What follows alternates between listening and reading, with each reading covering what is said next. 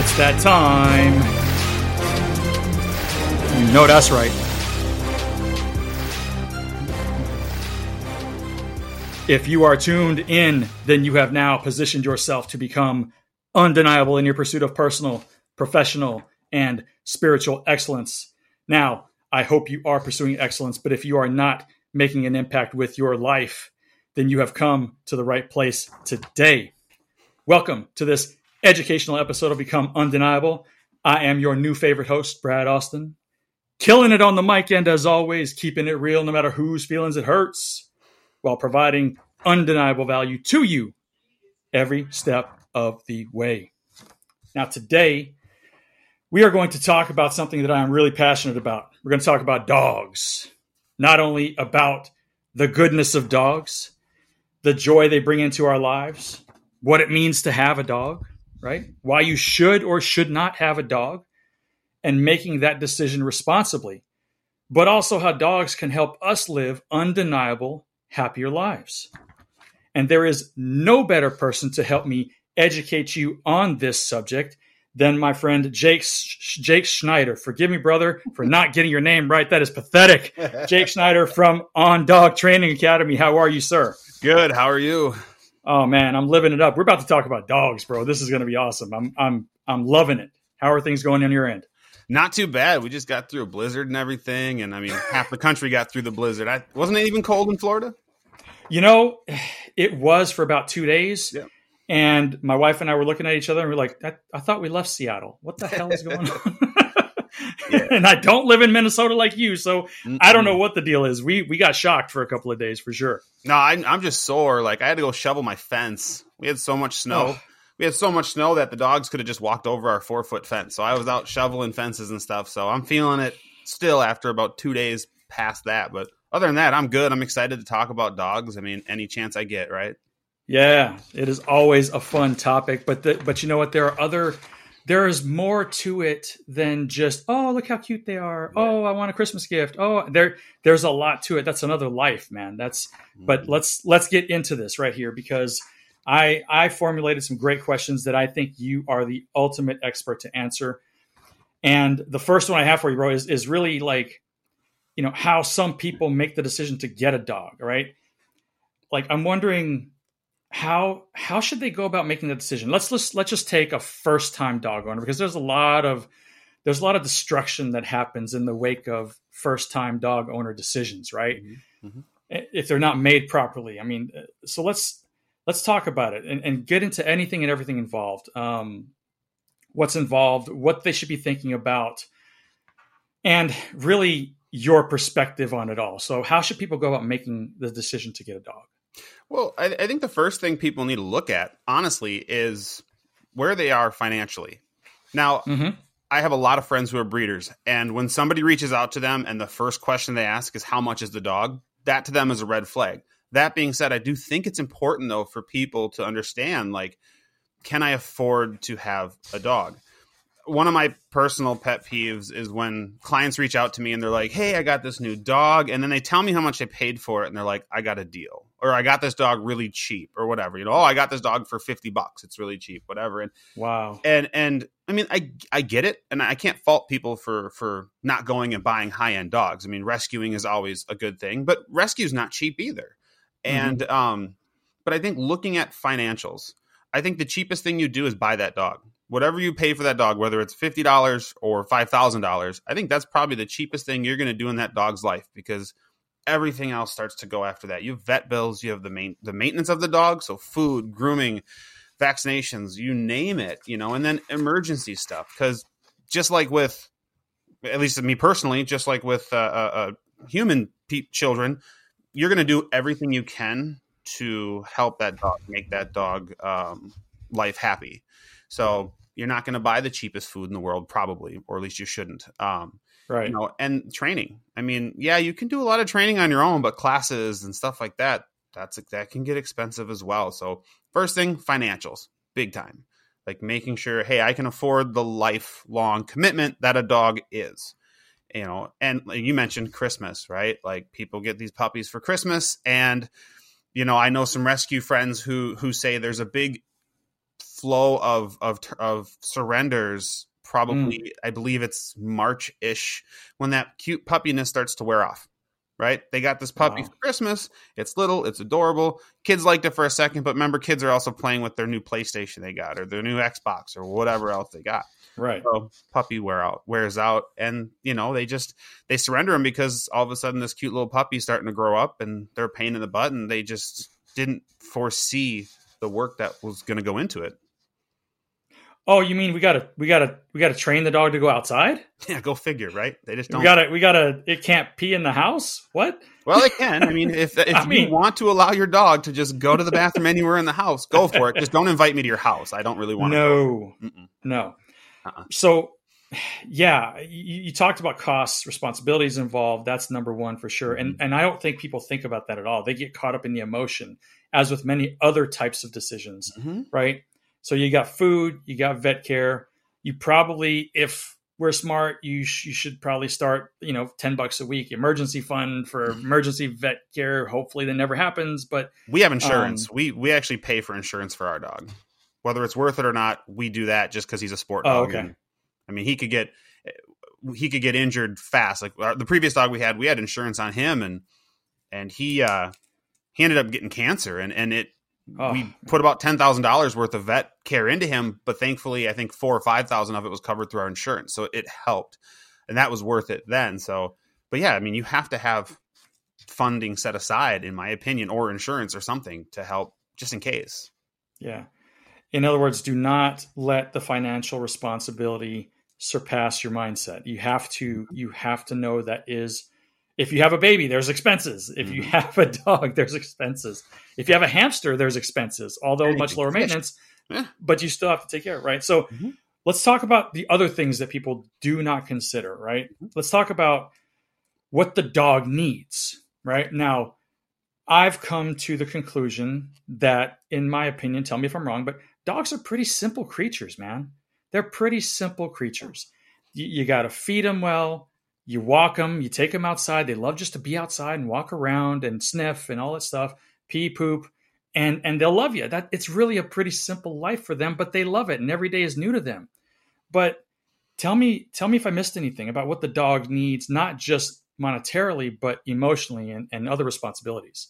Yeah, I mean, so your dog needs, in my opinion, and, and, obviously I'm I'm a trainer, so this is maybe I'm biased, but I think your dog needs training, and it's not even just so oh my dog listens to me and is good for me. I think it helps the well being of the dog. Like if you take a dog and you say, okay, I'm not going to give you any rules, I'm not going to train you at all. You do whatever you want, and then you're screaming at the dog every other every other minute because the dog's getting into something. The dog's life is not going to be great. So I just think you know you need that training, you need that structure, and I feel like when you do those things, it adds it, it you build this emotional connection and this dog bonds to you. Dogs are pack animals. They want to know whether you like the term alpha, leader, boss, whatever you want to call it. Uh, they want to know, okay, like who's in charge?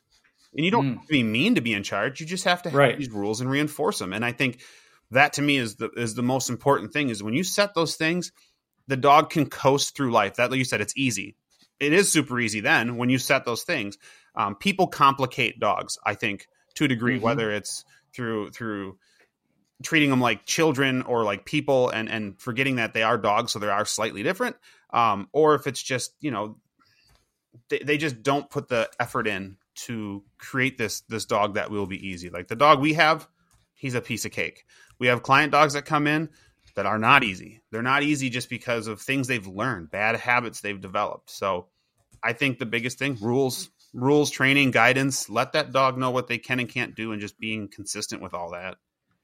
Right. And and you you said something a second ago that just really hit me because you're right. Being being the owner, being the alpha, being the leader of your pet does not mean being mean. Mm-hmm. It does not mean yelling at them. It does not mean exerting your power over them. Yeah. Right?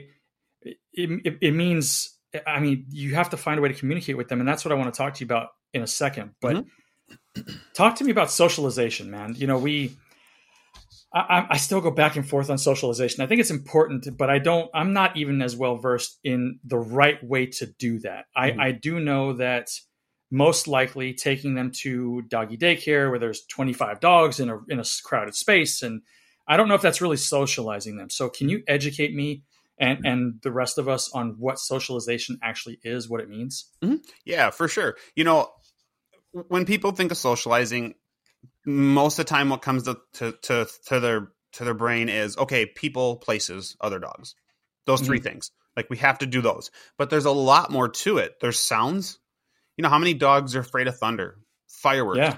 you know yep. uh, high winds i mean whatever and it could be just because they weren't exposed to it or i had a dog growing up it was my my, my parents own a dog training place as well and they had uh, someone they knew whose dog was afraid of tile floor. Mm. So she had to put this is a golden retriever. She had to put little rugs leading from outside to the living room where it was carpeted because and the dog would just jump them to get there because it was terrified. But she never the dog had never really been exposed to it. And so it just kind of developed when it stepped on it one time, it was afraid because it slipped and it said, "Okay, I don't like this stuff." So there's there's smells, there's sights, there's sounds, there's textures, all these different things that people need to consider when they are socializing.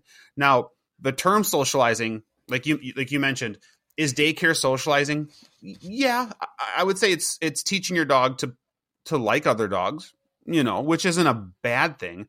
Um, but I feel like what is more important in my in my opinion for dogs is to be indifferent when you're around other dogs if you only if your dog is only around other dogs and you take him to daycare, your dog will love dogs, other dogs to a fault.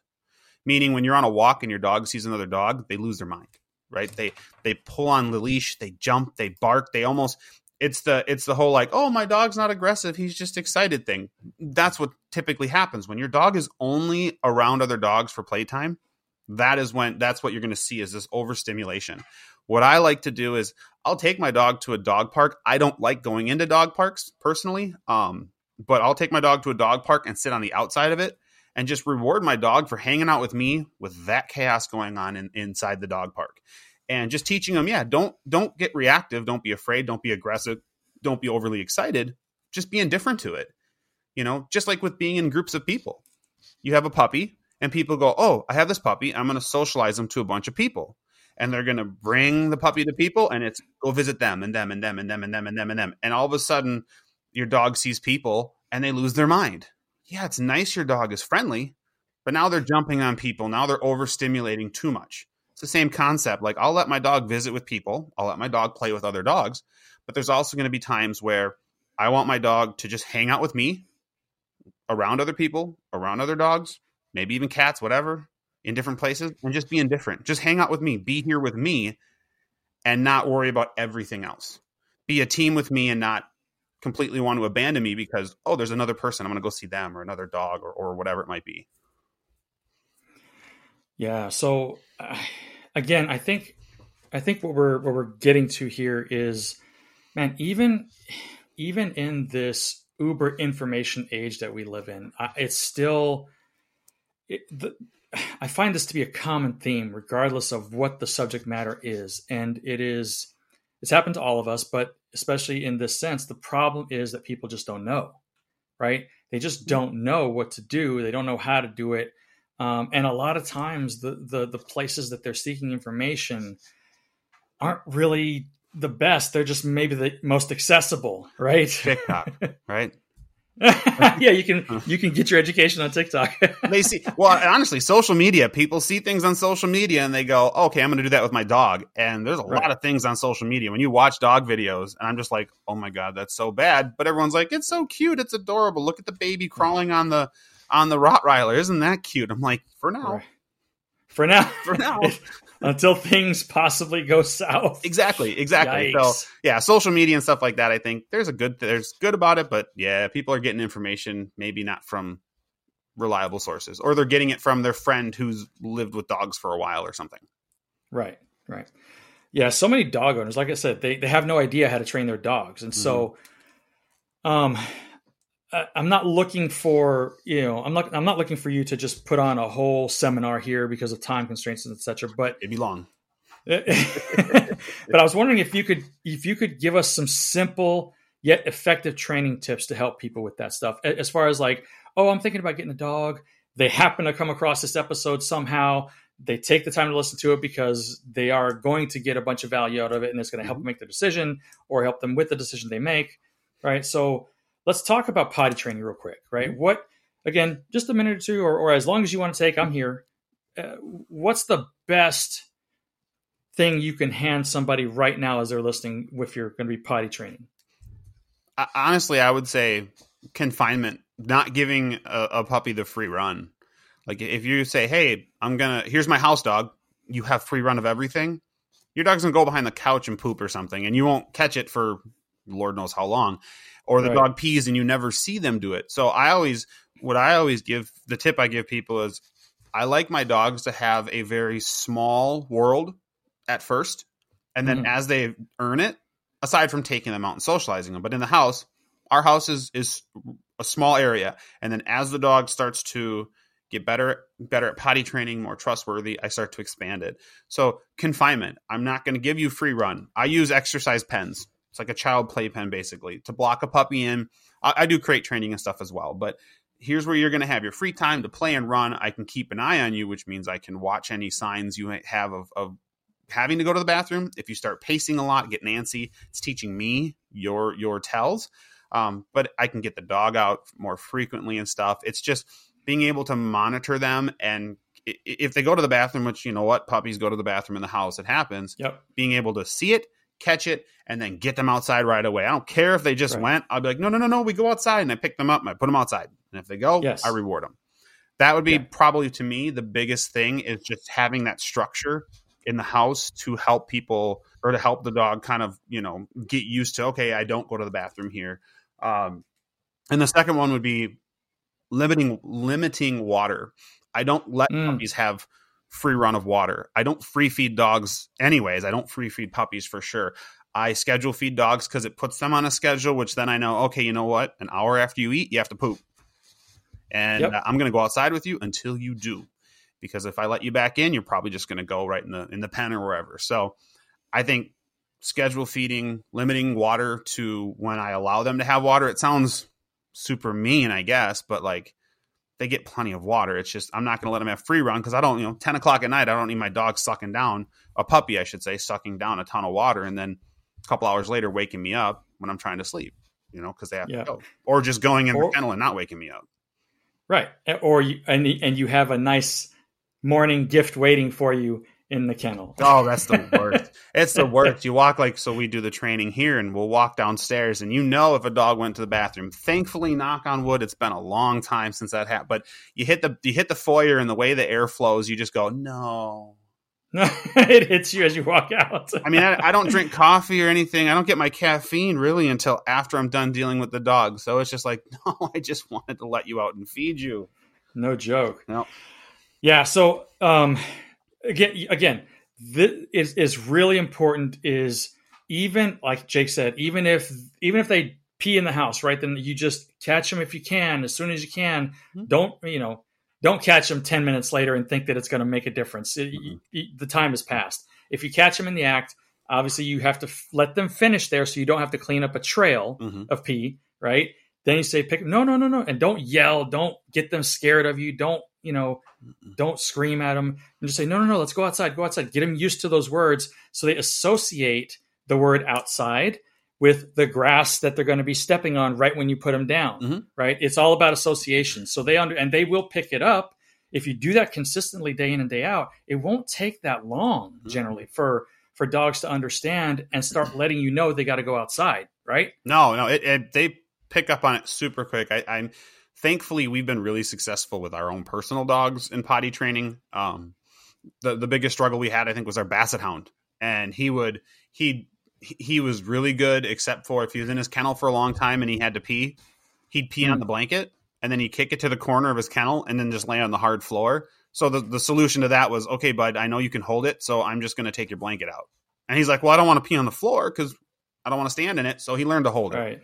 You know, I'm not unfair with how long the dogs are put away for, but I was like, dude, you're in your kennel for like two hours. You can hold it. And he was like, I guess I have to now. you guys had that conversation? oh, trust me, I have a lot of conversations with my dogs. I too, do wonder I'll what they think when they see me talking to them. Like, oh, my dog looks at me like he understands, so I'm going to pretend he does. Yeah, yeah. My, the the the the rescue that we're fostering, man. He's every time he looks at me, he's saying, "Food, Mm, treats, mhm, food, mhm, mhm. treats." Yep. Mine is So- just, hey, let's go do something. Let's play. Let's- I'm bored. Well, it's a fun time, fun time. Mhm. Um, so as far as potty training, so let's really quickly, is it is it fair to say that I mean at least this is what happened with us. We've we noticed that if we if we run them out every one to two hours, right, it shortens the duration of the potty training period. Now, is that is that a fairly accurate statement, would you say? Yeah, yeah. I think yeah. You what your your goal should be is, and there's always sh- like things you can read that say what is it every week is in 15 minutes or something that they can hold it. I don't even remember what it is, but basically whatever. uh, But wait, basically, what I try to do is, you know, I'm going to make you hold it for an hour. I'll make you hold it for an hour and a half, and progressively making it longer and longer. But at the same time, I'm not going to be fixed to a schedule. I don't want to be like every hour I let you out because then the dogs become accustomed to that schedule, right? Like, hey, every hour I go outside, and then they never learn to really hold it. Like if a dog is sitting there chewing on a bone and it's been an hour, now I'm going to let you chew on your bone, chill, relax Yeah, no joke. sleeping, you're going to continue to sleep. If you're playing, you're going to continue to play. When you're done, maybe then we'll shoot you out, and maybe that's an hour and fifteen, hour and twenty, and it just you know. But yeah, you letting them out more frequent. You're what you're doing is you're minimizing the um, accidents in the house, and the dog is getting accustomed to basically solely going outside. Of course, that's Yeah. gonna, then the dog's gonna go, yeah, yeah, that's where I go is outside, and so that's when they go to the door, they go wherever, and they're like, I got to go out there to do my stuff. So yeah, definitely letting them out more often helps for sure. I'm not going to always just wait on the dog, but also trying to be a little more flexible and stretching them out if I can. I'll definitely do that.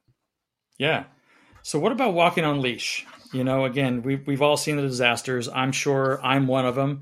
Um, although I've gotten it down with Winston to where you know it works for he and I, and I'm the one that walks him in the morning. So, what is what is the best advice for walking on leash? Now, some people will say that you should have your dog by your side the whole time, and then this you know, for me, Winston walks ahead of me. I know that may not be the right thing to do, but he gets his sniffing in, he gets his time, and he goes to poop. He does his thing, and it just works for us. Mhm. You know, I don't know if it's just a thing, but what are what would you advise as far as new dog or rescue dog or whatever, as far as getting good habits on leash?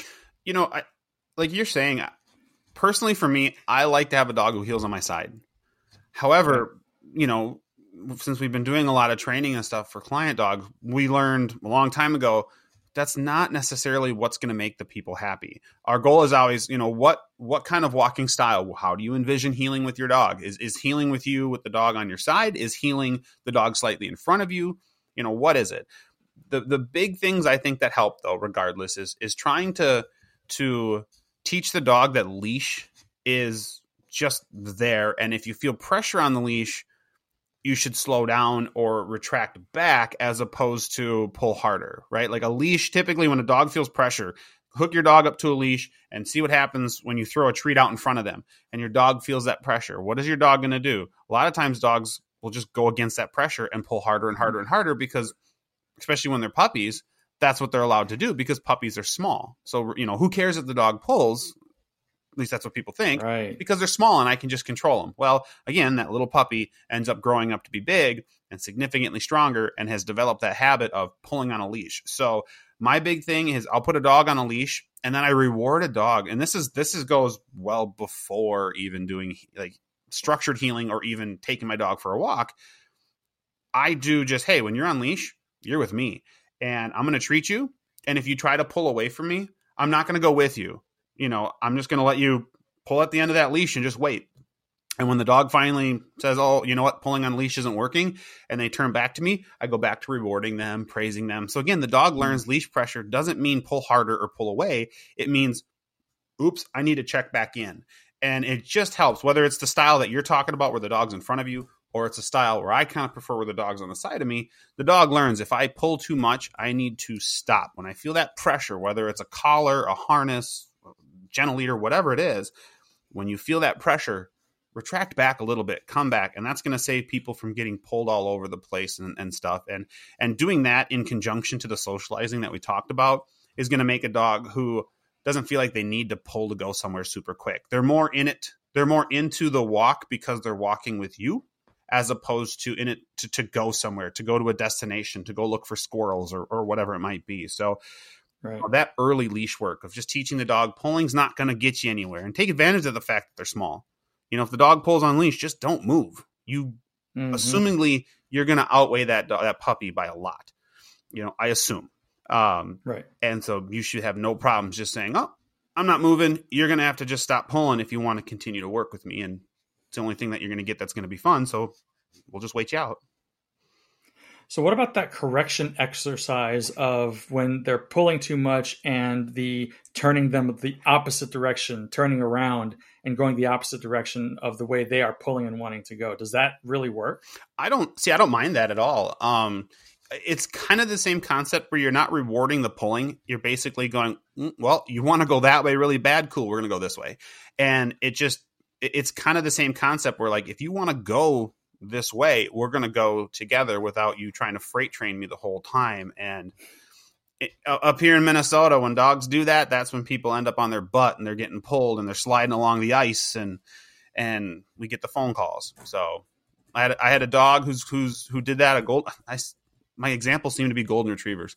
Uh, golden mm. retriever pulled the owner on the on the ground. She broke her femur and, wow. and yeah, her husband was there and saw it, thankfully, and was able to help her. But it's because he saw something in their yard. They live on a farm. He saw something in the yard and pulled and knocked her over, broke her femur. Wow. Yeah. So yeah. Yeah, that's that's nasty. So, let, what are some? Um, I was going to say, like, how do how can people start um, simple tactics for um, for the bad habits. Okay, so and, and, this will vary depending on. I guess what I'm saying is how to be intuitive and how to basically in, establish and um, use common sense, if you will, to correct the dog. Let me give an example of what I'm talking about, mm-hmm. and and I'm sure I'm, I'd love for you to help people tap into that easier for for whatever reason people are just aren't intuitive when it comes to that stuff. So mm-hmm. my uh the dog that I'm fostering, Duke, he is a he's a he's a decent sized boy. He's put on some weight. He's an American bulldog, full American bulldog, um, big boy, sweet dog, all that stuff. But he loves hands. All right, he loves hands. He loves to bite hands. Mm-hmm. Um, you know he's he's he was essentially starving when we got him. So mm-hmm. any any anything with food is is arf, he's got to get it as quick as he can or else it's going to go away. Mm-hmm. um, he's gotten a lot better. He knows food's going to be there. He's actually chewing his food now. Um, but really instead of inhaling it mm-hmm. um, which is a good sign. But duke likes to um, the example i want to give is that um, he will will be in the yard. He'll be he'll walk up behind me and he'll like bite my hand. Mm-hmm like just like, I don't know if it's just give me attention, give me food, whatever it is. He'll bite bite my hand. It's not hard and it doesn't really hurt, but it's not what you should be doing. It's not what the dog should be doing, mm-hmm. right? And so I've I've gotten to a point where I said, okay, well, no. I tell him no, and then I say, and then he nudges my hand. He just started nudging, and I I praise him when he nudges. Sure. And I said, nudging is okay, no biting. Mm-hmm. As if he really understands that, but I think he understands that because he's he's doing better, mm-hmm. as you said, right? So how do how do people become a little more intuitive about the bad habits their dog is is that, that the dogs are doing and correct it? For me, that was just common sense to to praise him for the nudge because he bit. I said no, mm-hmm. and then he nudged right, and I yeah. said good boy, and he keeps doing it more and more. Honestly, I think what it just boils down to is is I always well the way I should just say the way I talk to my clients, I always say, well, make a list of the things your dog's doing that you don't like counter cruising, barking, yeah. biting, whatever. And and then I say, okay, write down what your reactions to those are. Like, how do you react to when your dog when your dog barks at you? What do you do? When your dog bites you in the mm-hmm. hand, what do you do? And a lot of it, people start to realize as they're writing it down, they start to realize, oh, I'm actually to some degree rewarding this. right? So yeah. dog barks at you and you're like, what do you want? Quiet. You acknowledge the dog's doing it. Or the dog bites your hand and, and maybe his past life or whatever, when he would bite someone's hand, they would just instinctively just pet him or something like that. Right. It, It's Mhm. just really writing down the things you don't like and sort of dissecting my response to it and how is my response affecting the the what the dog is doing you know um, i have a dog with me right now who would bark at the owner every time she was on the phone she'd bark no she would she the dog would bark anytime she was on the phone and i said okay Wow. what would you do and she said well I, to keep the dog quiet i'd put my hand down there just to keep the dog quiet from the phone i'm like okay well you see what you're doing you're, you're, you're rewarding that behavior you don't like it you're trying to get your dog to shut up totally get it but you're acknowledging and rewarding that. So my big thing with people is just kind of be a little more proactive in your thinking. You go, okay, well, how am I going to deal with these situations? This is why I like to make lists of of what my dog, or at least mentally go, okay, my dog does this. This is how I'm going to do it, and being consistent with that, being like, okay, every time, every time the dog bites your hand, you're not acknowledging it, or you're telling them no, or whatever, and then the dog goes, that's not working, and nudges you with the hand like you're doing, nudges you, and you're saying, no, that's acceptable, then that's okay. It's just dogs, going back to what you said a long time ago, dogs are are simple. They do things, in my a lot of times, they do things because they like it and it works Mhm. and it's rewarding and it brings them pleasure. Well, there's things that bring them pleasure that maybe we don't like. The biting of the hand got him to be pet by somebody. Sometime in his life, somebody gave him food or pet him when he bit them in the hand. And Mhm. and uh, so yeah, that, that's I mean, just thinking kind of proactively. That that is how I break a lot of habits. Is I just if you're reacting to everything, you're behind the eight ball. You're behind it, and you're not prepared. And that's when m- muscle memory or something from bad habits get, goes into place. Dog barks at you and you touch him. You know, so just have a plan. Try to think. Yeah, bro, that is um it's always the simple things, right? Bro, that is such that is I can't believe as as long as I've had dogs, I've never put that into practice to write it all down. I've never written down the bad things that the dog does and how I react. That Mhm. is so and that is so freaking smart, dude. that is really smart. And then it's a matter of okay, well, you'll figure it out in your how long have they been doing it? Well, clearly long enough that it bothers you, Mhm. right? Mhm. And so the thing is, your reaction is their action, your reaction, and then is the habit changing? Mhm. Clearly not. So if the habit isn't changing, then your reaction needs to change because the dog isn't going to without correction. Yeah. Yeah, I mean, correction or or the way I kind of talk about issues, you with issues, if you don't like something your dog is doing, you either need to correct it or ignore it. And Yeah, so, that's right. so I mean, yeah, maybe if the dog bites your hand, you completely ignore him. And eventually he goes, and then he nudges your hand without you even saying anything, and then he gets rewarded and he's like, "Oh." Okay, and that that Right. habit starts to form. He starts to get rewarded for the nudging and not the biting. The biting got him nothing. You know, I've had dogs that you could scream at them till you're red in the face and they like it because that's attention that they haven't That's had attention. given Mhm. whatever their situation is. There was a dog um, that we rescued. Um, he he was a, uh, six months old and he bit a kid in the face and they were going to euthanize him and i'm like well let me let me see this dog and it was this it was a black lab and he just got overly excited and he was face level with this kid and i think he open mouth licked him or something but he bit a kid in the face no good and so we ended up taking him and just working with him. And he was a dog who even though he was six months he had like this eight week old mentality. For one he was a lab so he was just happy bouncy everything. But he was Mhm. also a dog where if he jumped on me because he wanted attention so bad, if he jumped on me and I would correct him or move into him or do whatever, all of that to him was rewarding because it was attention. He was I called him my basketball. I literally could have just pushed him up and down uh, down every time he jumped on me and he would have just came back up. He's like, "Yeah, attention." So what worked for him is I ignored him. He jumped on me and I just ignored him. I just pretended he didn't exist and before you know it he sat and looked at me like, "What the hell?" and then I started giving him everything he wanted. He's like, okay and that was what broke that cycle so yeah it's ignore it or correct it you know if you do the same you're going to end up with the same so doing something different So, see, that's what I'm talking about, man. that is exactly what I'm talking about. Your average person getting a dog for the first time doesn't know how simple it can be. mm-hmm. I mean, bro, that is that is the that is the big huge one of the big huge takeaways from the show is is what'd you say? Ignore it or yeah. If you don't like a behavior, just ignore it or correct it. Ignore it. Yeah, I mean that is just again, it doesn't require yelling. Mm-mm. It doesn't require getting pissed off. No. It doesn't require hitting the dog. Don't ever hit the dog. Nope. All right. Nope. I mean that that's your ignorance if you're hitting a dog. Yeah, and and so just kind of say something real quick. You mentioned before about uh, um, like uh, being an alpha and stuff like that. I learned how to be a really good leader of dogs, at least within my my house or the dogs that come in, from watching my own dog exist. So our basset hound, he's he died like four years ago or so. He was like twelve, but mm-hmm. he was alpha of the dogs. He's a basset hound, just whatever. But every dog that came in respected him, and you'd have like these. There's this German Shepherd who was insane. She'd run over and knock over all these other dogs and be playing really rough. And then she came up to him and she laid down and rolled sideways. And I'm like, what the heck is he telling her? And I just watched how he was, and I started to sort of um, mimic in ways how he was he never, you know, until he got older, he got a little more grouchy when he was older, but I think it was pain stuff. But when sure. he was at the peak of being in the alpha dog, he, he would never, it was all just about how he acted. He was such a cool, even tempered dog. He'd just walk up to another dog and the dog would just look at him and be like, mm, You're alpha. Okay. He never had to attack them. He never bit them. He was never mean, not unfair.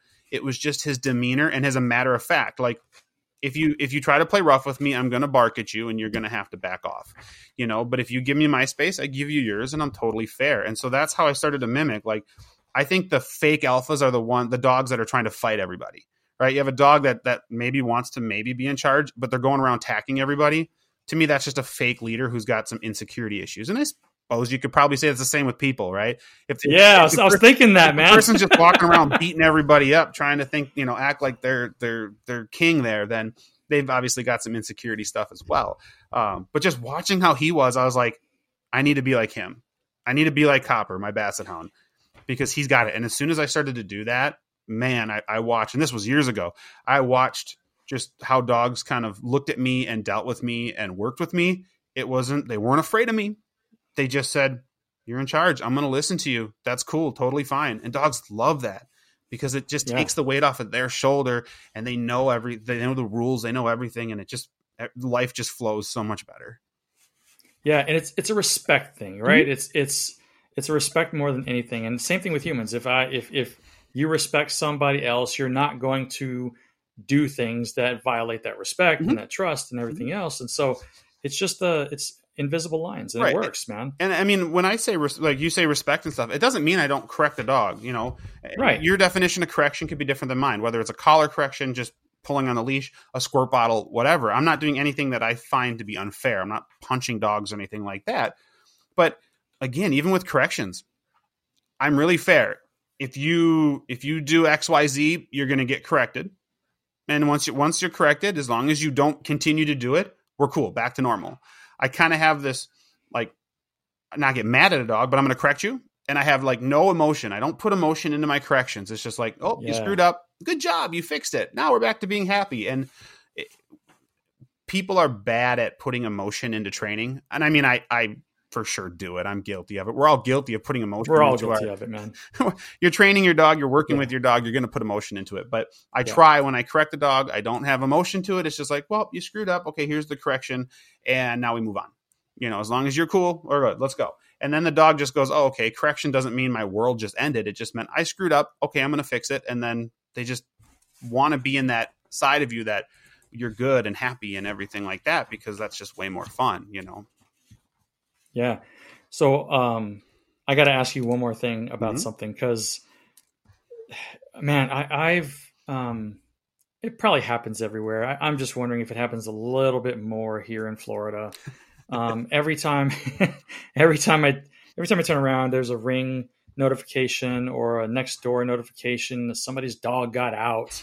Um, you know, somebody dog bolted for the door or something. They're lost. Blah blah. And, and so how how can is there a is there a, a quick one, two, or one, two, three step process for uh, for recall for dogs? In other words, to get your dogs to come back to you mm-hmm. by calling them. Yeah, yeah. So the first thing, you're not alone with that. That is not a Florida problem. That is, I live in the country in Minnesota, out in the middle of nowhere, and you know we're on our community groups and Facebook, and I swear every four posts is whose dog is this, and it's usually the same handful of dogs. But even in our neighborhood, dogs are running around like it. It's just bad management or people that don't care. I could go into a whole episode rant about that, and I probably have in the past. But um, I think we're going to get to that. I think so. Um, but but honestly, the, the first thing I do, and I do this with all our program dogs when they come in for training, is I never let them just on their own without permission go through an exterior threshold, sliding door, mm garage door, front door, whatever. I just don't let them. Even my deck, going out onto my deck, I don't just let them let like if I open a door that leads outside, I never want my dog to just think I just go through it. Cuz that's that's the biggest issue and, and you you read these posts on Facebook, well, you know, my kid opened the door and the dog ran out or my dog jumped on the door and it opened and he got loose. So uh, the first thing before any recall or anything, I always just go, you know what? Just sit and wait I'll open the door and then I'll let you go through it. I don't care if I go through it first. I don't, to me personally, that doesn't, I know they say, oh, leaders go first, leaders lead, whatever. I honestly yeah, don't yeah. care. Look, man, you want to go outside? It's five degrees outside. I don't really want to go outside. So I'm going to just sit, wait, open the door, tell you you can go outside. We have a fenced yard, so it's all good. I close the door and I watch them in the warmth, you know, as they're running around, whatever. But just doing that initially. When it comes to recall, you know, it, there's a lot of steps that go into it, but the main thing is, is a recall should always be a positive. You should never tell your dog to come to you and then correct them for it. Like if your dog's digging a hole in your yard, don't say come, and then when they come, correct them for digging a hole in the yard. Or right. if you, you know, no matter, and I, I tell clients this all the time, I don't care how bad your dog's recall was. When your dog finally comes back to you, even if it's been a half an hour, an hour, or, or whatever, praise them Yes. Them. Do something because your dog finally decided, okay, I'll come back to you. You better make it worth it because unless you're using electronics or something like that, you you have to your dog's not gonna just say, Well, I'm gonna, you know, come back to you. Well, they'll come back to you willingly once they understand it, but they're not gonna go, Well, last time you yelled at me, so I should probably come back to you. They're gonna go, No, no, last time you yelled at me, it wasn't fun when I came to you, so I'm just gonna stay out here and chase the birds or whatever. So keeping it keeping it rewarding, keeping it fun, add incentives like treats and stuff like that. You know, become unpredictable in a lot of ways where where you know when i tell a dog to come it doesn't mean you're going in the house sometimes it means i just want you to come to me and get praised or a treat or a toy you know it doesn't mm-hmm. mean because if you every time you call your dog and it means you're going in the house and you're getting put in the kennel because i got to go to work or something like that your dog's going to go screw that i'm going to go out here and stay in the yard it's way more fun out here i don't want to go to my kennel so being a little bit unpredictable, I think helps a lot with that as well. And and honestly, I keep them on long lines until I trust them. Right. If I if I have a dog that comes in for training and I'm not able to have the dog come to me or feel like the dog will come to me or the dog wants to play keep away, I'm like, cool. So I have like a 30 foot line and I hook the dog up and I say, you can run the yard. We got a big yard, but you're going to be on this line because when you blow me off, I need to be able to resolve this and I do. I just walk out, grab the line, and go, nope, come on.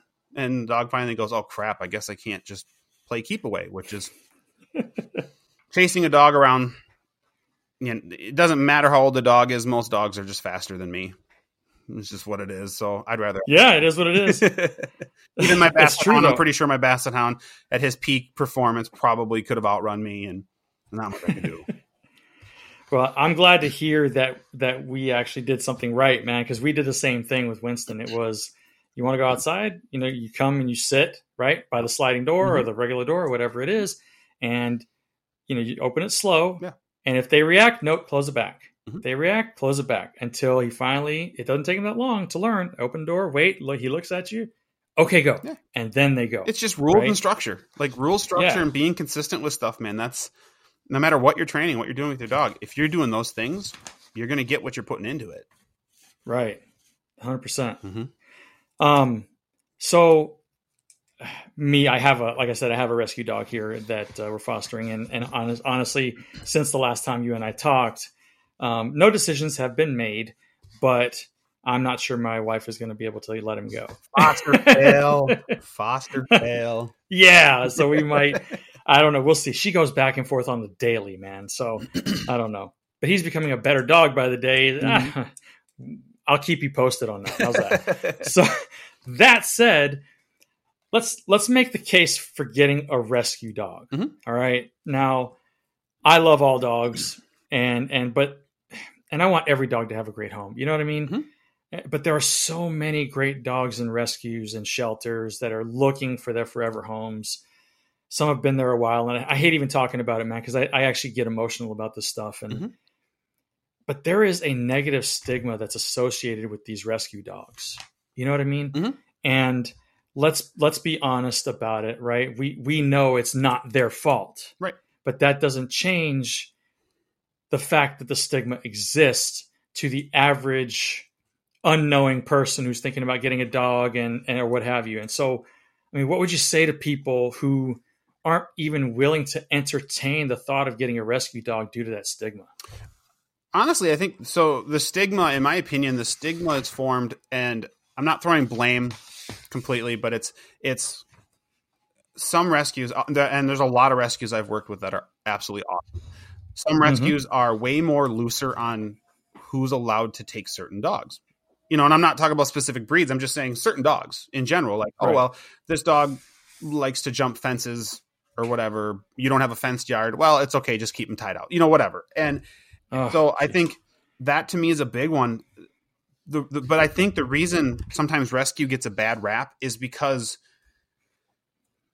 we as as people again we're putting so much emotion into rescuing a dog. Oh, we're saving this dog's life, and you are, but you're saving this dog's life. You're doing whatever that we we sometimes look at a dog and we just look at the face, we look at the eyes, and we're like, the dog, oh, he needs us. We're not looking at the temperament of the dog. We're not looking at is this going to be a good match you know and so then what ends up happening is you get these these foster do- or these dogs that that go into new homes and they just don't mesh well whatever the situation mm-hmm. is you have someone who lives in an apartment and there's a dog that needs a lot of exercise and it just it's not good but the person adopted the dog because they saw it online and they saw the face and they fell in love with the image of the dog and the thought of owning this dog and not really digging deeper into it. I think if people take a step back when they're selecting dogs and go, is this dog actually a really good fit for me? That narrative of rescue dogs is going to change really fast, where suddenly we're putting dogs into the right homes and not doing it on the second or third try when the dog gets returned and returned and returned. You know, um, and like during COVID, we saw that a ton because for a, at least for up here, there weren't even enough dogs to to satisfy the people wanting dogs. So what was happening mm-hmm. with people were just getting dogs for the sake of getting a dog and not looking at the dog they were getting. That's why there was a big turnover after when COVID starting to loosen up or after a little bit, people went, "Oop, this dog doesn't work," and they gave it back. The reason they took the dog is because the list was short and that's what was available, which I think is just a foolish thing to do. You need to make sure it's a good fit. But people who aren't wanting to get rescues, you know, you just want to know why, you know, and, and people can give you really good reasons. Personally, for me, um, you know, we're not opposed to rescuing, but we have so many goals and sport stuff and these different things we do with dogs that I need to start a dog from eight weeks old in order to, in my opinion, the way I train to obtain kind of where we're going with our with our goals. Not to say a rescue couldn't do it, but you know, uh, getting that that a puppy and being able to kind of work it through in the style I need it to be worked in um, is ideal. But you know, I, I think again that that stigma it, it needs to just change and i think the way it changes is through rescues really doing a good job at, at vetting out who the dogs are going to people being realistic you know? Again I, I like that online is there to help people shop for dogs you know? They, they can look at Petfinder or wherever i don't even know where people look. Right right. And they see all these dogs. But i almost feel like and pictures are important of course but i almost feel like they should be sent the picture of the dog after they read what the dog is about like read the attributes read what this dog is like is like this is what he likes to do this is what he's good at this is what he's bad at and then you can reach out and then okay we'll send you a picture of the dog something like that because too many times people look at that picture and they go that's the dog i want to get and then it ends right. up just backfiring on them so if we can change that i think we change the whole mentality of of rescuing, and I think more people will do it because the success rate is even higher. Yeah. Well, first off, um, because I work with them, you know, very closely. So uh, shout out to Coastal Boxer Rescue in South Florida here because they do a great job Mm-hmm. and they make sure um, they do great vetting and and they really have a a heart for for placing dogs to the right families. Um, again, they they do it right for sure. Yeah, the, it, And so shout out shout out to them. yeah, the breed specific. There's a lot of breed specific rescues that I think do a really good job. They understand the breed that's in front of them and situations that maybe aren't ideal for that breed in general. So yeah, no, Mhm. breed specific ones they're really they're really good. I mean, I I've dealt with rescues that rescue all types of dogs that are awesome as well, but there's rescue there's so many rescues out there. There's obviously going to be some that just aren't great. You know, I just had a conversation Yeah. with someone on on Facebook that and it's been going around in my in my group of there was a, a dog that has two live bites, two two human bites, and it just got adopted out again for the third time. It bit someone, got returned, bit someone, got returned, and the dog isn't friendly, but it just got adopted out again to a family with kids. And I'm like, what are Oh, those rescues jeez. doing? Like, Right. Yeah. What do you, I mean that it's that makes no sense like- whatsoever. But then of course what's going to happen is this dog's going to bite a kid and and you know and, and sadly I, I i love all breeds. It's it's a it's a pity mix and it's going to add that negative association to the breed which isn't going to help things. And i mean i've been bit by golden retrievers more than god i keep picking on golden retrievers. I've been That's bitten by golden retrievers more than i've been bitten by any other dog. And um Yeah. but yeah, it's just you, you put dogs in bad situations, and you know, it, it- bad things will definitely happen. So you just have to be have to be careful with that and just be safe. So how do okay? So uh, somebody wants a dog, they're shopping, etc. Mhm. I mean, how do people determine that fit, right? W- without actually taking the dog in, Mhm. Because you know as well as I do the the whether it's Petfinder and, and or the rescue's putting them up, whatever, Mhm. they're going to do everything they can possibly do to make that dog look shiny and pretty and beautiful and awesome and and everything else to adopt it out, Mhm. right? So how do people how does how does the consumer determine that fit quickly? Yeah, yeah. Um, I feel like I feel like when you're when you're on Petfinder, you're looking for a dog. Whatever description you have, I associate it to like someone who's selling a house, like realtors, like realtor speak when they say, "Oh, it, it's quaint." It means it's small, right? Like, like Right. the the hidden language, right? right, right, The right. code code language. Yep. Instant equity means probably or whatever needs to be what it worked on. Anyways, but but uh, just spending time with the dog and just seeing like how's the dog react to you? How's the dog react to your kids if they're there? Those type of things you can do really quick and and see what is the dog when you step into the room, what does that dog do when they see you? If the dog cowers to the corner and needs a minute and you have kids, maybe that's especially if you have young kids, maybe that's not going to be the best fit because kids don't have that switch where they're like, okay, I'll stay back here and wait. They're going to go into that dog because they see a dog and they want to touch it. You know, so you're always just, I kind of go off of my gut. You know, if I see a dog that's super shy, that people mistake shyness for sweetness. Oh, look how sweet or Mm. sh- the dog is maybe under socialized, maybe shy. And, and I would say just getting do a lot of research reading learning body language things like that and there's a lot of stuff out there um, material wise that talk about body language to truly understand it because like i said certain things can be can look like other things you know the dog the dog you know comes up to you and is super soft and stuff and and yeah you might say well the dog was sweet and i get that a lot when people pick puppies out oh i picked out the sweetest one and you actually picked out the one that was the least confident um, and now you're seeing it as the dog starts to develop. Um, but learning the body language of dogs and being able to sort of apply it. And I listen to what rescues tell me. When a rescue says, "Hey, the dog has does this, this, and this," I'll listen to them. But that's not the end all, the be all end all. I want my own opinion as well because they're kind of biased. Sometimes they're biased because they have relationships with these dogs, you know, and they and they want best for these dogs like if I'm picking a dog up from a breeder, I just I'll go and I run my own tests. I do my own stuff to make sure that the breeder can tell me all they want about these dogs. I'm going to develop my own opinion as well.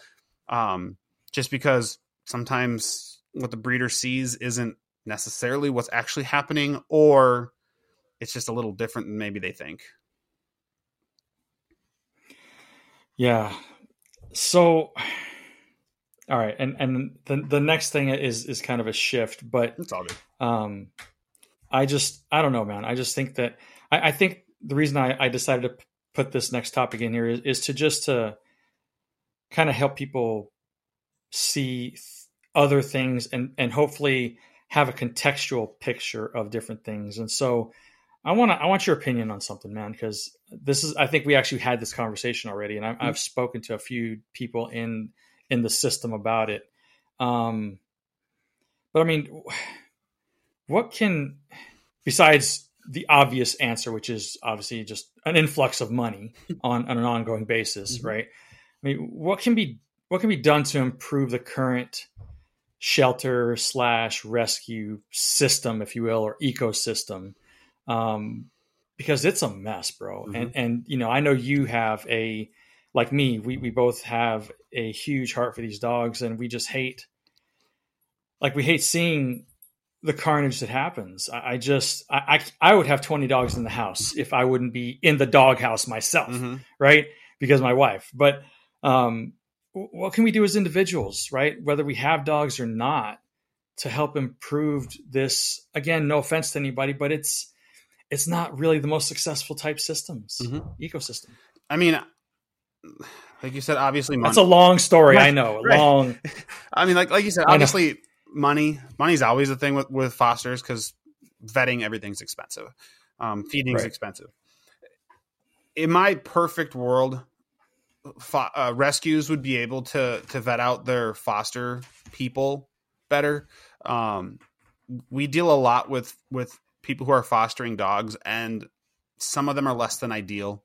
Um, unfortunately we're seeing the volume of people willing to foster going down um, because partly because of of maybe fosters putting or rescues putting dogs into the wrong home and the person who was fostering the dog for a long time seeing that dog fail and fail and fail and then whatever happens after that. Um, i think just education to some degree maybe maybe there needs to maybe a rescue needs to say okay we're going to let you be a foster but you need to go through this training video sequence of some sort. I don't know. Um, so that they're all on the same page. You know, we've we've dealt with fosters who let the dog sleep in bed with them all the time. They abandon or don't work on crate training. You know, I, think crate training is is a necessity, and I know a lot of people who get dogs um, want that crate training as well. And if the dog can't be crated at all, especially if it was something it could do, and then the foster ended up kind of ruining it, ruining it, we just have to be careful. So I, I, I would say definitely making sure the fosters are up to par, you know, and not overwhelming them, you know, and that's the hard part. We don't have a lot of fosters. So they're taking on, like you said, you take on 20 dogs, but my God, like it'd be a zoo and, and, and you wouldn't be able to put as much into each individual dog to help them get to their next stage, their next step in life you know, and, and, that's unfortunately what's happening is a lot of fosters are are are taking on too much. They're taking on five, six dogs at a time, and realistically, it should be one, two dogs at a time. You know, so that's to me the big fix would be we need to get people to step up and be more willing to foster. Um, take the time to understand. Don't understand what's best for your situation when you're fostering the dog. Understand what's going to get this dog adopted you know, stop, you know, you like dogs sleeping in bed with you, cool. But let's just say, you know what, crate training is going to be more valuable. Let's do that instead. Or, you know, or I know you're fine with the dog jumping on you, but a lot of people don't want the dogs to jump on them or guests when they come. So let's make sure we're not allowing this dog to jump or pull on leash or whatever. Um, not putting in these bad habits that are going to affect it. We need to have the mindset of when we get these dogs in, we're going to keep them alive, keep them safe, but let's set them up. If we have the time and energy, let's set them up so that when they go to this next home, they're hopefully their forever home. It's going to be so much easier and a higher likelihood that they're going to succeed. Yeah, I mean, I just, um, I don't know. I and I hate to. I don't want to. I, I don't like to judge anybody or, mm-hmm. or throw stones, and, and and it may seem like I'm doing that. I'm not trying to, but I just think that I just wish that we weren't such a self-centered society you know mm-hmm. um, everybody's out for themselves and again that's not everybody that's you know just a lot of people so many people mm-hmm. that if if they were less self-consumed they could probably open their hearts and homes up to a dog to rescue and then the population of the rescues and then the shelters would just decrease dramatically and every dog would have a home and i know i'm getting idealistic and yada yada yada you know what i mean yeah. um, but i just I don't know, man. I, I, I wish there was more I could do right now. Mm-hmm. You know what I mean? Like I, I do, and um, I just um, what were you gonna say? Well, I was gonna say I, I also think getting away from from even rescue because where do the rescues come from? They come from well, a lot of your mixed breeds. It comes from accidental breedings. It comes from from whatever. I think trying to educate people on on you know how to keep your if your female comes in season what do you need to do to make sure this stuff doesn't happen um, mm-hmm. talking about spaying or neutering or or even just educating people on not supporting bad breeders you know what you know and that's again that's a huge long conversation and and obviously you know what i consider a bad breeder might not be the same as somebody else but but if we continue to reward through buying puppies on the cheap or, or, or whatever it, it, they're going to end up it's going to keep it going and this and the system keeps going and rescues get filled with more and more dogs you know i know reservations and stuff like that a lot of dogs come from that and they're doing a lot where they're trying to set up spay and neuter um, things at least around us they are which is great they're, mm-hmm. they're trying to do what they can but i mean we need to educate people more and more about what to look for red flags so that we're not supporting bad breeding to at least start to take away from that aspect of it. I don't think you know putting any like laws in place is necessarily beneficial because what the government would say is a a poor breeding could be good. It just doesn't fit their their standard. I think we just need to say hey look at these certain red flags. Look at conditions of their where the puppies are living and stuff like that and don't emotion buy you know whether you're rescuing or foster yeah. or rescuing or buying from a, a, a, breeder don't emotion buy. Don't look at the dog and go it's so cute i'm going to take it home. Like take the cuteness away and just look at the animal. Right right. And and let the cuteness be icing on the cake if you will mm-hmm. you know? Mm-hmm. like oh yeah when i yeah, when and, i when i looked for a dog um i'm sorry i'm getting off subject a little bit. When i was looking for a no dog, please. I was like i'm looking for workability. So like we went to the breeder and he's like yeah you know you can test the dogs do whatever you want. So we were working through all the dogs and especially the first the first dog we got this was probably over 10 years ago now um i actually ended up picking out which would be considered probably the ugliest one but his traits, everything that he we were testing for, he was just hitting on, and we're like, he may not be the cutest one. He was a puppy, so he was so cute. But yeah, he may not be the cutest one, but man, in the end, he's going to give us everything we need. And how many dogs are ugly dogs, but because of the way the dog is, people love that dog. They, he's so ugly, he's cute. Whatever you want to say. Mm. I think in the end, cuteness wears off. That personality and everything, that's so much more important than looks. You know, you'll you'll learn to love your dog regardless if they're a good dog, you know. But like yeah. cuteness, eh.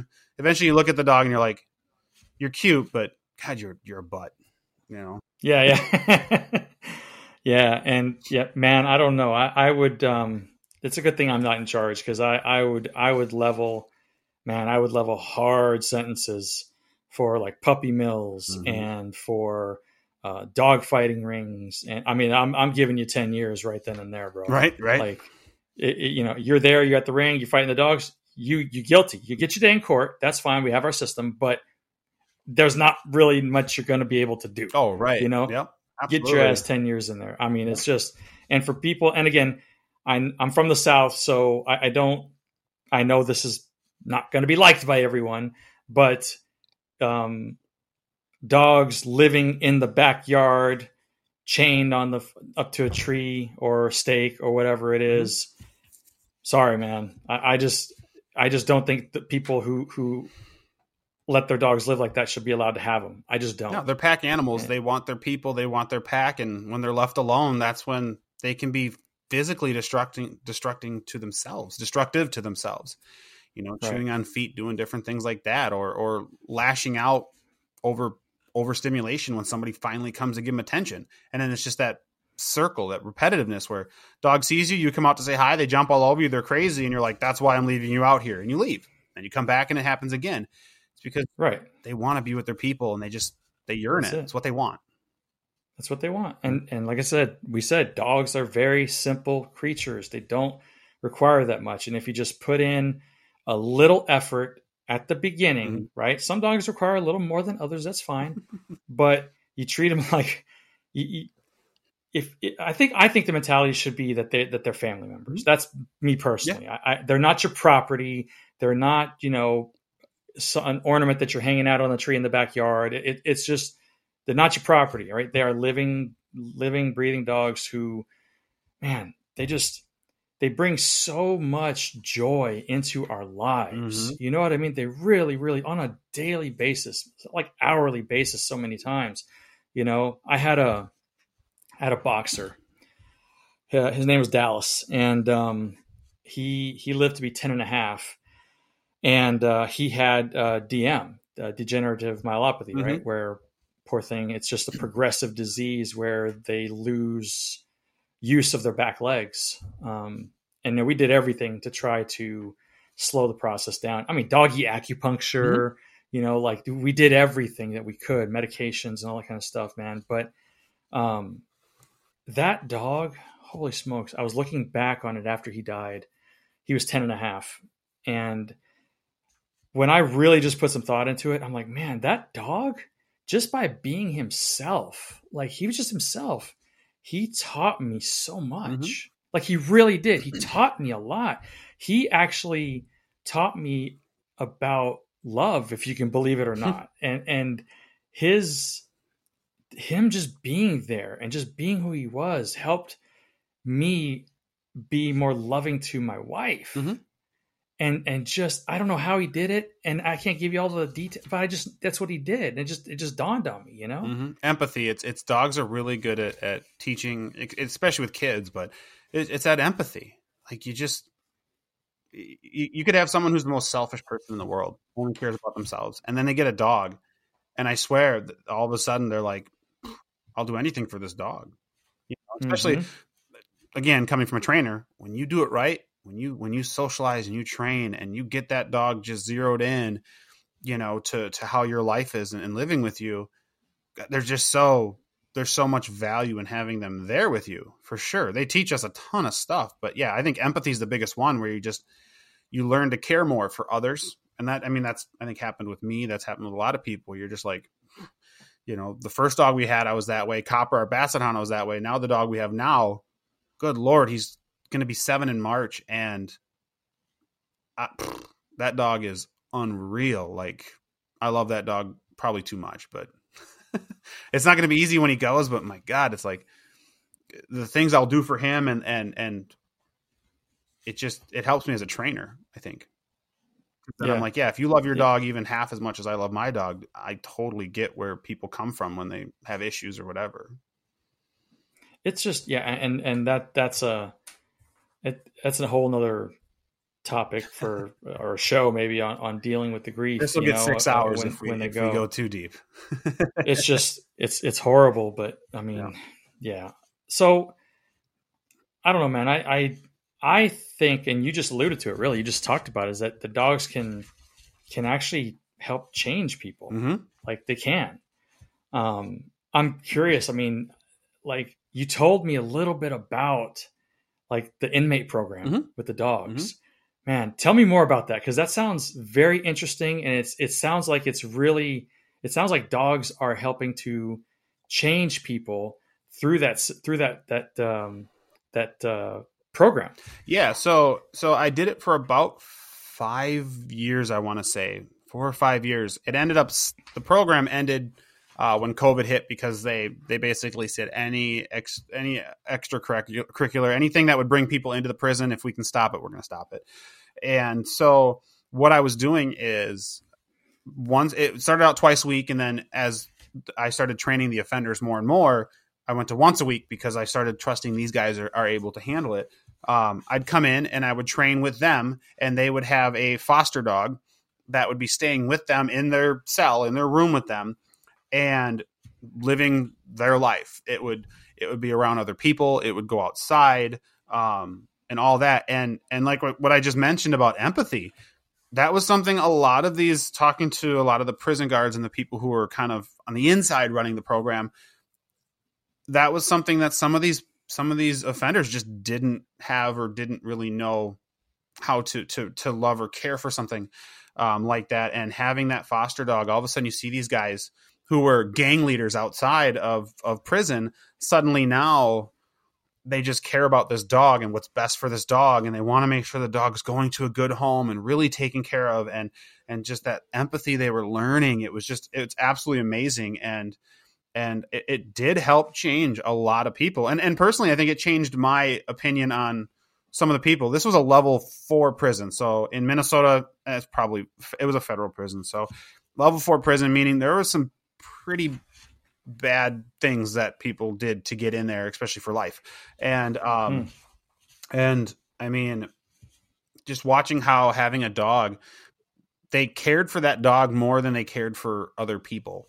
It seemed like they, if someone, I mean, we're still talking about people who did some bad things. So like, if somebody started to to do something inappropriate to the dog, not bad, but like letting them jump up or something, these guys would be all over it, you know, and it would be teaching them like you, hey, hey, no, we don't do that. We have to do this, and they would they would get really defend they defend the dogs quite a bit, and and watching. I, we talked about this before. Um, there was a dog that came into the program, and it was like I want to say it was ten. I still can't remember the age of the dog, and I've been thinking about it since we talked about it. I think the dog was ten years old, and the, it was surrendered because the owners wanted to travel more. They're like, want oh, we're we retired. We want to travel, so this dog we is not part of our life anymore. That I mean is, beyond pissed me off. But watching how lock them people up too, man. right? I said lock them up too.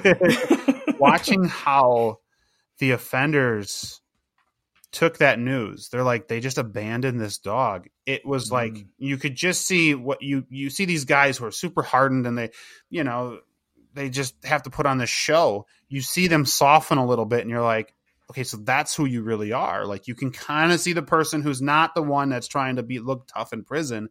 It's the person who actually is showing that empathy and feeling bad for that dog and kind of angry at the people for dumping the dog and and it's just awesome and and I know some of these guys I wish I could see how they are now. Some of the guys that got released yeah I wasn't allowed to to they weren't allowed to know who I was outside of, of prison. Obviously, oh, okay. I don't need them coming to visit me um, afterwards.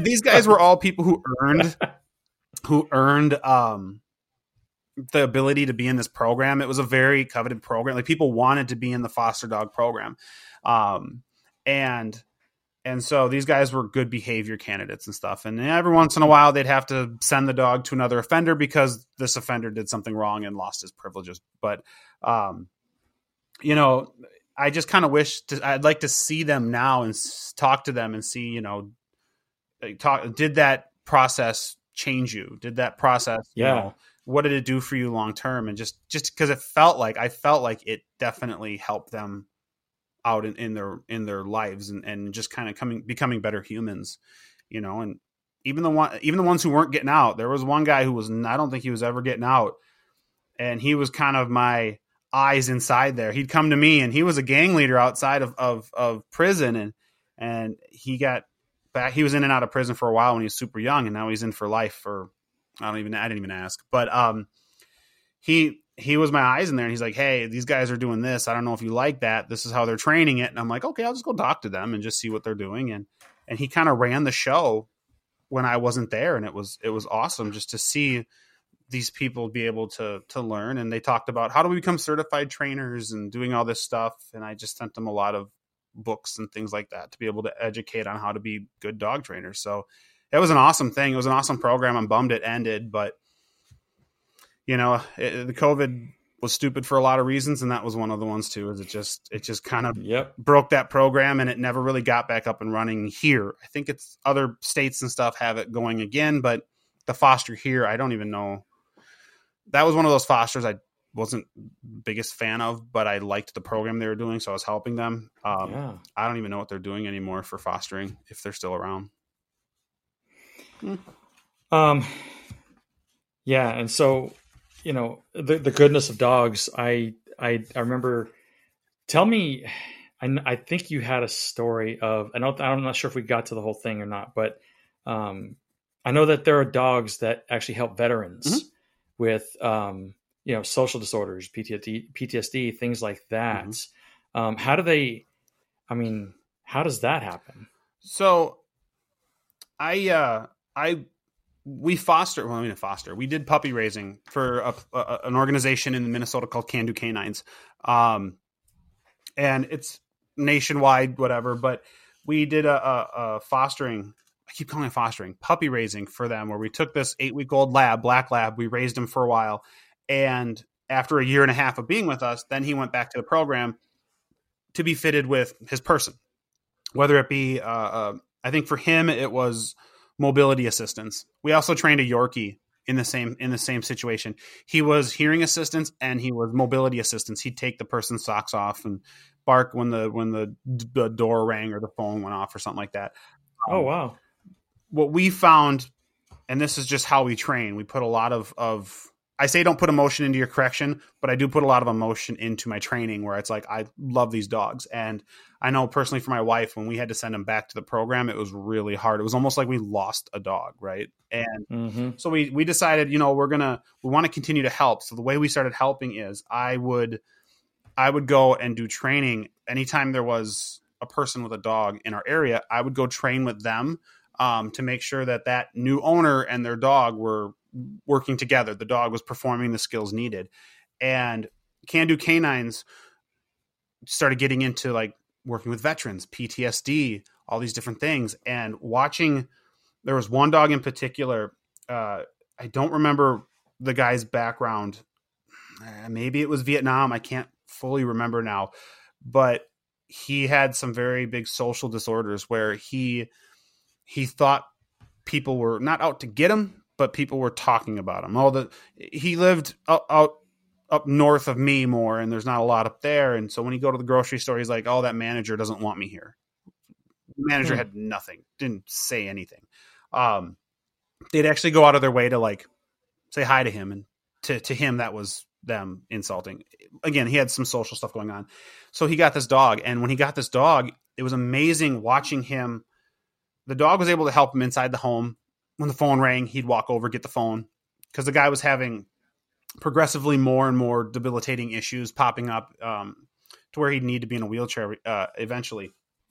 And so the dog would help him with those things. But the big impact for me was watching how this guy came out of his shell and became more, I hate the term normal, but just, he just was part of society. Those thoughts that he was having before kind of went mm-hmm. away because now he's walking with a buddy. He's got his friend with him. He's got this support system with him. And the dog didn't really do anything in particular in the stores except be with him. You know, he was a mm-hmm. service dog at home, but he was more emotional support out in the community. And I actually feel like that emotional support was the bigger thing at the time for me, watching all of that, watching how he'd go into the store, walk around with that dog, and it was almost like he was proud you know, he's like, I've got this dog, I've got this this sidekick, whatever you want to call it. And you know, people would still come up and talk to him, and he he dealt with that a lot better. And I know his his staff lady that was coming and helping, she was she even made mention of how like his eyes are different. Like he's he's happier, he's more confident, he's got something to do. Like dogs are really good at giving us purpose. Mm-hmm. Now it's not just you, and for him, it was just him and so he kind of was able to live in his shell in his bubble and and these thoughts and stuff he had were, were, would pop up. But then he got this dog and he loved this dog and it made him have to go out and walk the dog. It made him have to do certain things and it pushed him out of his shell and just helped him out an absolute ton. And it was a really cool story um you know or just to to be able to hear even when we were done working with him but just the, watching the process. Like he had to trust me, and he had issues trusting me at first. But watching how the dog liked me, well, if the dog liked me, then he liked me. So it was it's so cool watching how dogs can bring better out of people or help people. I mean, that's why they're great service dogs. That's why they're great emotional support animals. But, you know, people try to use chickens and turkeys and pigs and everything else, but man, I think dogs just can't be. You can't you can't beat it. Dogs dogs are where it's at. Like emotional support cat maybe when the cat wants to, and that's probably right ten minutes a day max. yeah. An emotional support chicken? Oh yeah, yeah, yeah. Like you could people are bringing those on planes. I need this. This is my service chicken or my service. God, there was a pe- somebody had a peacock. Someone had a small pony, one of those like little tiny ponies. Wow. You know, it's it's amazing what people um Wow. You know what if it helps people to, to live better lives, cool. I don't get it. I don't know about chickens. They just don't come across as intelligent to me, but probably someone listening who's who loves chickens is probably calling me an idiot right now because no, they're the smartest animal alive or something. I don't I don't Right. I don't. Eh, to each their own. I don't know. So that really quickly, uh, that veteran who that you just spoke about. Um, so this dog was not specifically trained to help paranoia, right? It sounds like this guy had, had a lot Mhm. of paranoia going on, extreme paranoia. So there's really is there any really training for that? But I mean, The- he wasn't trained for that. No, the only but he still yeah, the only thing the dog did, so he would have night terrors. The the guy would have night terrors. okay. And what the dog learned is when the owner started to make noise or fidget, the dog would jump up and and put pressure on him. Um, like a weighted blanket kind of has that. Yeah, yeah. Um, he would he would act as that comforting thing. That alone is kind of what I think really bonded them is when he would have Yeah. those those episodes. The dog was there to support him. Um, it's the training of it. That to me, the training is, is actually really easy to do. You just it's a cue, right? So like the dog, the, the owner starts making certain noises, start making certain movements, and the dog just cues onto that to come up and lay down. Um, you know, so he was that's kind of how he handled those situations, but just the dog being confident. And this goes back to I I, I know I've said this a few times, doing the socializing stuff with them the right way, doing the training the right way, having good rules, good good good you know habits, everything with your dog. That confidence that that dog had in any situation made that guy confident in almost any situation, Mhm. and that was huge, absolutely huge. Man, that is huge. That is that's awesome. That is really man. It's and the dogs they know. Like once once they're around you for a little bit, I mean they Mhm. they know when something is wrong. Mhm. And they'll start you'll you'll start acting as if something's wrong something wrong with you, buddy. You know, something wrong with you. No, they're just they're trying to Mhm. comfort you. They're being close to you. They know something's wrong with you. Yep, they can detect know? a lot of different things, whether it's odor, like you know, when things change in our body, we emit a certain odor. They can pick up on it so fast. Diabetes, things like that, right? Like you know, they they they they feed in onto that stuff. So yeah, it's it's super cool what these dogs are able to do. It's absolutely amazing, and and watching the people's lives uh, transform because of it, and just become more than they thought they could ever be is it's awesome. It's sad that there's a long waiting list um, for service dogs through Can Do Canines. They do it. They they give you the dog for free um, because buying a service dog is tens of thousands of dollars. I mean, you're paying twenty thousand dollars or more, and and you know it's it's a huge thing. But so they give the dogs for free. There's Patriot Assistance dogs that's up by me. Um, they do the same thing. They they get dogs in, they train them, and then they donate them to a veteran that needs a service dog of some kind. So there's it's good, Hmm. but there's not enough of them because there's a lot of people who could use them, and the waiting list is just it's just long. It's it sucks, but Wow. at least some people are getting help from it, and and that's kind of how I have to look at it. Yeah. If if only we could do what we want to do. Everything we want to do, right? Right? Um, so Jake, as we start to wrap up here, man, I, I want to ask you this one question to, sum it up. Mhm. Um, and this is in anything, this it's just your own your own answer here. And so if if um if you could leave the audience with just one thing that they could start doing right now that would set them on the path to becoming undeniable, what would that one thing be?